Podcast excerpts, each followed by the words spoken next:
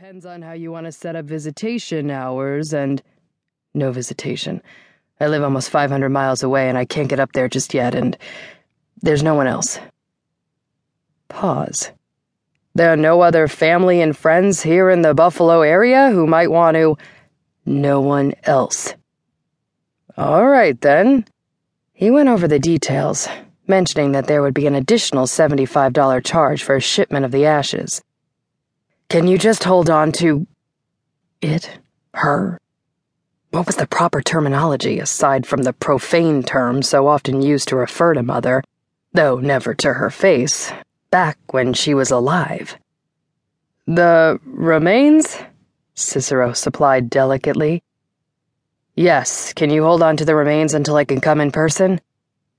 When would that be? Sometime this summer. I'm selling the house, so I'll be there to make the final arrangements for that. The undertaker dutifully provided instructions on how to go about retrieving what was left of the dearly departed when the time came. The time is now here. But of course, there will be no trip to Cicero and Son Funeral Home.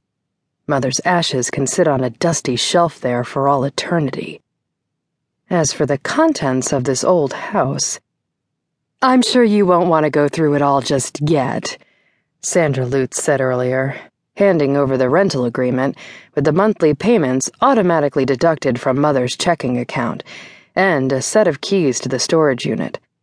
Not when the loss is so fresh. But empty houses are much more appealing to buyers, and this way at least we can get the home on the market. Yes, the sooner this old place is sold, the better. As for the padlocked compartment filled with a lifetime of family furniture and mementos, good riddance to all of it. Well, not quite all.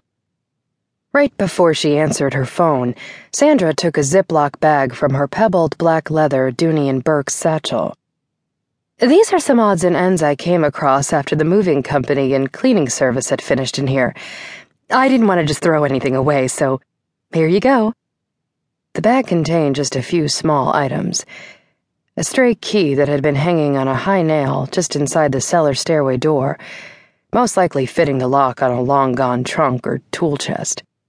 A dusty mass card from a forgotten cousin's funeral, found tucked behind a cast iron radiator in the front parlor.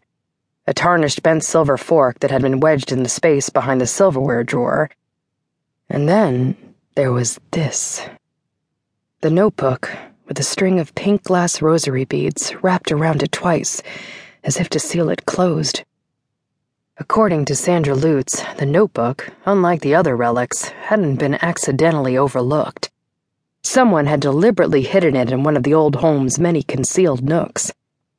I stumbled across it last night when I stopped by to double check the square footage of the master bedroom, she reported.